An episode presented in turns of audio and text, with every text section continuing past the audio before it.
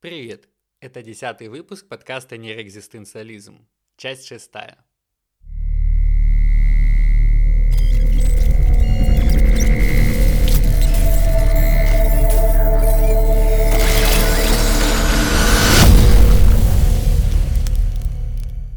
Стороной невыученных уроков для человечества станет мир, в котором сегодняшний день будет вспоминаться с ностальгической тоской – предсказывать, каким он будет и как мы там окажемся, это дело специалистов или безумцев. Но некоторые из причин известны уже сегодня. Это жадность и близорукость. Есть одна страшная, интересная и очень поучительная история о близорукой жадности рода людского. Это не братья Грим и не Томас Лиготти. Это история Великой рецессии, финансового кризиса 2007-2008 годов. Неискушенные читатели, наверное, что-то слышали про происходящее в то время с американскими банками, астрономические суммы денег, исчезнувшие неизвестно как и неизвестно куда, и какие-то отголоски в Европе. В общем-то, скучная история, которая вряд ли напрямую затронула жителей Восточной Европы, если не знать деталей. Началось все с того, что в Америке в начале 2000-х было много доступных денег. Кредитная ставка Федерального резерва, составлявшая в мае 2000-го 6,5%, снизилась до 1,75% в декабре 2001 и до 1% в июне 2003 года. Это самая низкая точка за 45 лет. Невысокая процентная ставка – это невысокий заработок для тех, кто дает деньги в долг бедным банкирам не хватает на еду. Это один из стимулов в общей цепной реакции, которая последовала. С 1998 по 2006 год стоимость недвижимости в Америке выросла на 124%. Недвижимость – это прекрасная инвестиция, как думают некоторые – а если на обычном кредитовании населения много не заработаешь, то можно заработать на продаже недвижимости. Кредитуешь строительные компании под постройку, кредитуешь население под покупку. Тем более, что в Америке существует Community Reinvestment Act, принятый в 1977 году. Это федеральный закон, призванный стимулировать коммерческие банки и сберегательные ассоциации, помогать удовлетворять потребности заемщиков – во всех сегментах общества, включая районы с низким и умеренным доходом. Каждый американец должен иметь право на свой кусочек американской мечты. В рамках этого Community Reinvestment Act в период с 93 по 98 год в экономику было вброшено 467 миллиардов долларов. Так рос и наливался пузырь рынка недвижимости, что называют housing bubble – причем не только в Америке, но и в других странах. Пузырь не может расти вечно, и когда он начинает сдуваться, а не лопаться, так как стоимость недвижимости не может быть нулевой, как бы плохо все ни было, то заемщики обнаруживают, что их дом стоит меньше, чем они должны за него банку.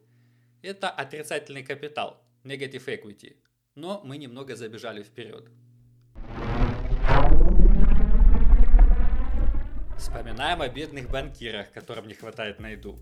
Как еще заработать денег? Секьюритизация. То бишь производство и прибыльная продажа, ради которой все затевается, ценных бумаг, то есть securities. Если вы банк, то чем торговать? Американской мечтой. Easy money. В стране бум недвижимости. Застройщики берут кредиты, население берет кредиты. Вам должна целая уйма народу. У вас на руках имеется поток налички, cash flow. Каждый месяц должники заносят денег в уплату кредита. Если у вас есть чужой долг, который сочится деньгами, то можно продать часть этого потока желающим. Упаковали энное количество выплат, капающих по ипотеке в условную ценную бумагу, владельцу, который будет перепадать часть этого, потока. И вуаля, у вас на руках Residential Mortgage Backed Security – ипотечная ценная бумага. Продаются они в зависимости от приоритетности, гарантий и размеров выплат. Сначала капает держателям бумаг класса AAA, AAA, это сливки. Низкая доходность, прочные гарантии, первый приоритет. Потом AA, 2A, потом одно, потом Triple B, 2B с минусом и Unrated. Это просто стреманина. У стрёмных бумаг, по которым капает позже всех, самая высокая доходность, как плата за риск. Как продать пропавший сыр? Как дорогой французский. Вонючий, с плесенью, соплеобразный. Пальчики оближешь. Как продать стрёмные финансовые продукты? Переупаковать, дать им рейтинг AAA, заявить высокую доходность. Так появляются обеспеченные долговые обязательства. Collateralized Debt Obligations или CDO кто-то кому-то, кому-то несколько раз регулярно должен, а по итогу вам. Вы не переживайте, гарантии железные, этот поц будет платить как миленький. Их там таких десятки тысяч, кто платит за свой кусочек American Dream. Это передовой финансовый инструмент, наши алгоритмы и специалисты все просчитали. Доход выше, чем у облигаций федерального займа, риски минимальны, все красиво. И говорят это вам очень серьезные люди, у которых очень много денег, очень серьезными словами. И пока деньги капают, это какое-то время работает. А потом сыр оказывается не изысканным, а пропавшим. Сейчас мы откопаем зарытую собаку.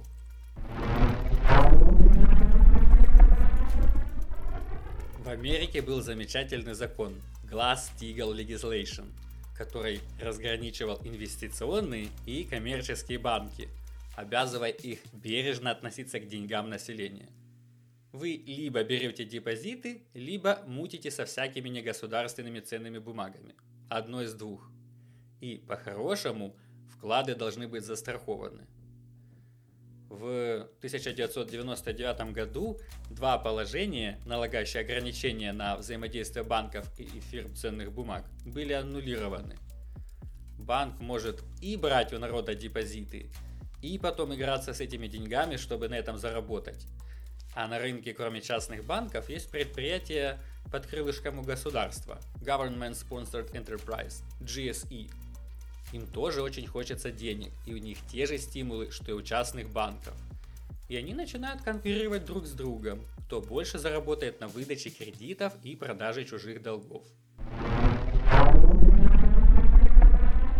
Выделяют 5 основных, их на самом деле очень много, причин кризиса.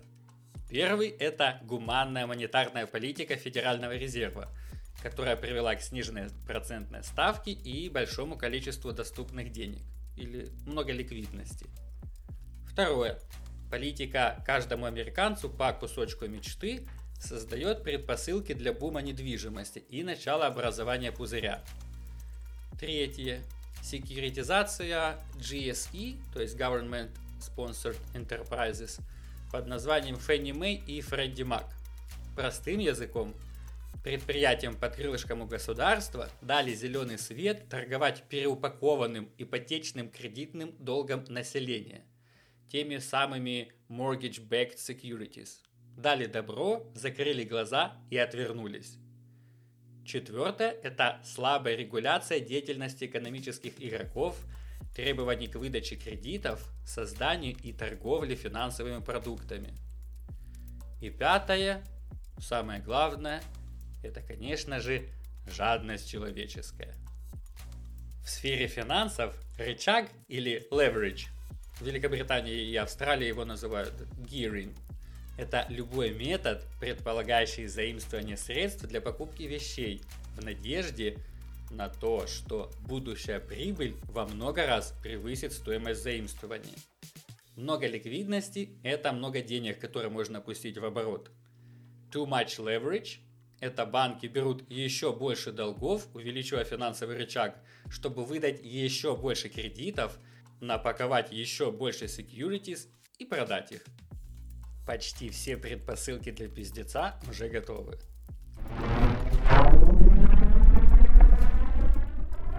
Ключевое слово, которое стоит запомнить, та самая игла в яйце Кощея. Субстандартный, subprime, кредит – с ударением на первое слово. Государство дало добро, отпустило вожжи. Американцы хотят свой домик. Кто мы такие, чтобы отказывать малоимущим, сирым и убогим? Если обычно при выдаче кредита к вам будут тщательно принюхиваться, то тут сложилась ситуация, когда, цитируя сотрудники компании Countrywide, которая активно участвовала в процессе, если у вас есть пульс, мы дадим вам кредит. Потому субстандартны, что требования к выдаче ниже не только стандарта, но даже плинтуса. Представьте, что вы приходите брать кредит на покупку целого дома.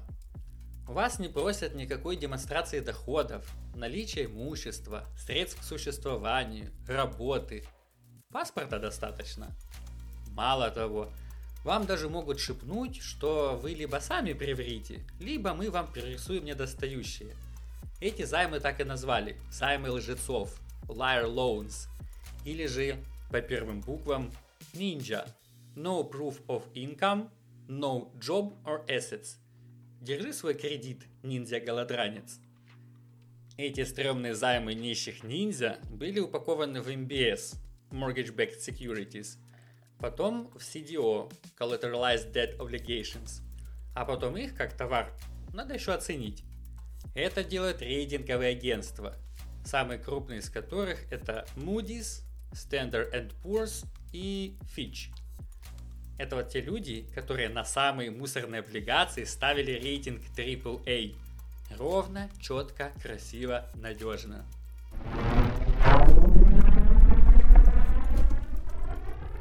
Покупая ценные бумаги, можно застраховать себя на случай дефолта заемщика.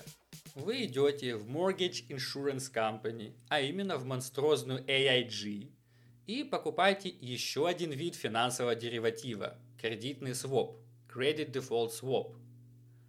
Вы заносите страховщику определенную сумму, регулярно или раз в год, и спите спокойно.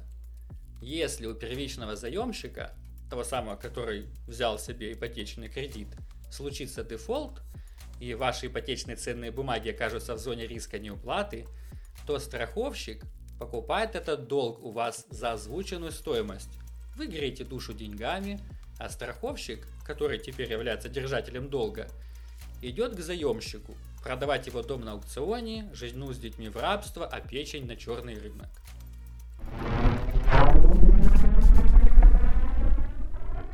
Вот теперь все готово. Достаточно, чтобы все эти кредиты перестали сочиться деньгами.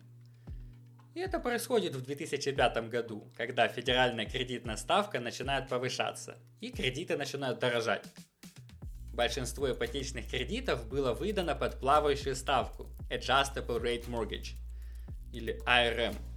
Первые несколько лет все было хорошо, а потом вместо кусочка американской мечты у заемщика на руках оказывается отрицательный капитал, negative equity, о которой я упомянул ранее, когда ваш долг банку превышает стоимость дома. Начинаются заморозки кредитов, выселение с попыткой продать кому-то этот дом. На самом деле отсюда идет термин CDO, Collateralized Debt Obligation.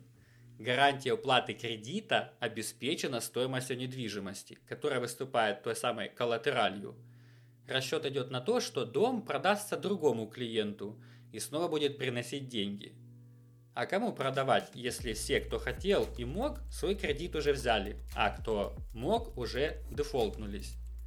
Вместо многомиллиардного, спрятанного в непонятной не специалисту финансовые продукты долга, оказывается вакуум – Представьте себе гипотетическую сцену, где большой город начинает проваливаться в подземные каверны, промытые водой. Денег не хватает ни у кого причастного к этому долгу. Ни у тех, кто должен платить, ни у тех, кто это переупаковывал и перепродал, ни у тех, кто давал гарантии, ни у тех, кто страховал. Эти кавернозные финансовые пустоты заползают в самое сердце финансовой системы ни одной страны – все жили и вели себя так, как будто там деньги, а когда не понадобились, там оказалось ничего. Банки оказываются под угрозой схлопывания. Эти конторы под крылышком у государства, Фенни Мэй и Фредди Мак, страховщики и IG тоже на грани коллапса. Запускается Trouble Asset Relief Program и еще ряд федеральных программ по спасению экономики. В банки выливается ликвидность, проклятые облигации выкупаются. Казначейство и Федеральная корпорация по страхованию вкладов вливают миллиарды, заполняя образовавшийся вакуум. Начинается поглощение одних финансовых институций другими. Проседает ВВП и стоимость недвижимости. Рекордно падают индексы Standard Poor's и Dow Jones Industrial. Безработица вырастает до 9%. Миллионы ипотечных домов отобраны у жильцов и пустуют. Падает рождаемость и растет уровень суицида. Можно ли было предсказать этот кризис? Был целый ряд экономистов, которые били тревогу. Одного из них, Нуреля Рубини, даже прозвали доктор Дум за его мрачные прогнозы. Кстати, рекомендую почитать, что он пишет в последнее время. К хору Кассандр примазался даже Насим Талеб со своей концепцией антихрупкости и агрессивным маркетингом своих книг. Мередит Уитни, американская бизнес-вумен, которую с тех времен стали называть оракулом Уолл-стрит, опубликовала 31 октября 2007 года разгромный аналитический отчет, в котором она написала, что Citigroup, крупнейший банк в США, имеет серьезные проблемы с капиталом и необоснованно высокие дивиденды. Если попросту, то это значило, что колосс американской финансовой системы стоит на глиняных ногах. Отчет вызвал нешуточный резонанс. У банка возникли проблемы с инвесторами, стоимостью акций, сотрудниками. Все начало рушиться – Сотрудников, которые, как и Мередит Уит, не били тревогу, замолчали и ушли. Начались массовые сокращения кадров. К ноябрю 2008 года банк держался на плаву только благодаря влитым миллиардам, но все равно тонул. Руководство огласило о планах уволить еще 52 тысячи сотрудников, вслед за уже уволенными 23 тысячами вместе с заявлением о том, что раньше 2010-го прибыли ждать не приходится, это прозвучало как похоронный звон. Стоящий в 2006 году 300 миллиардов долларов крупнейший на тот момент банк в мире в 2008 потерял около 98% своей стоимости. А Мэри Дит Уитни разглядела эти проблемы раньше других, не будучи подверженной близорукой жадности просто потому, что у нее не было стимулов, которые руководили многочисленными участниками этой золотой лихорадки. Но жадность вечна, и нет пророка в своем отечестве –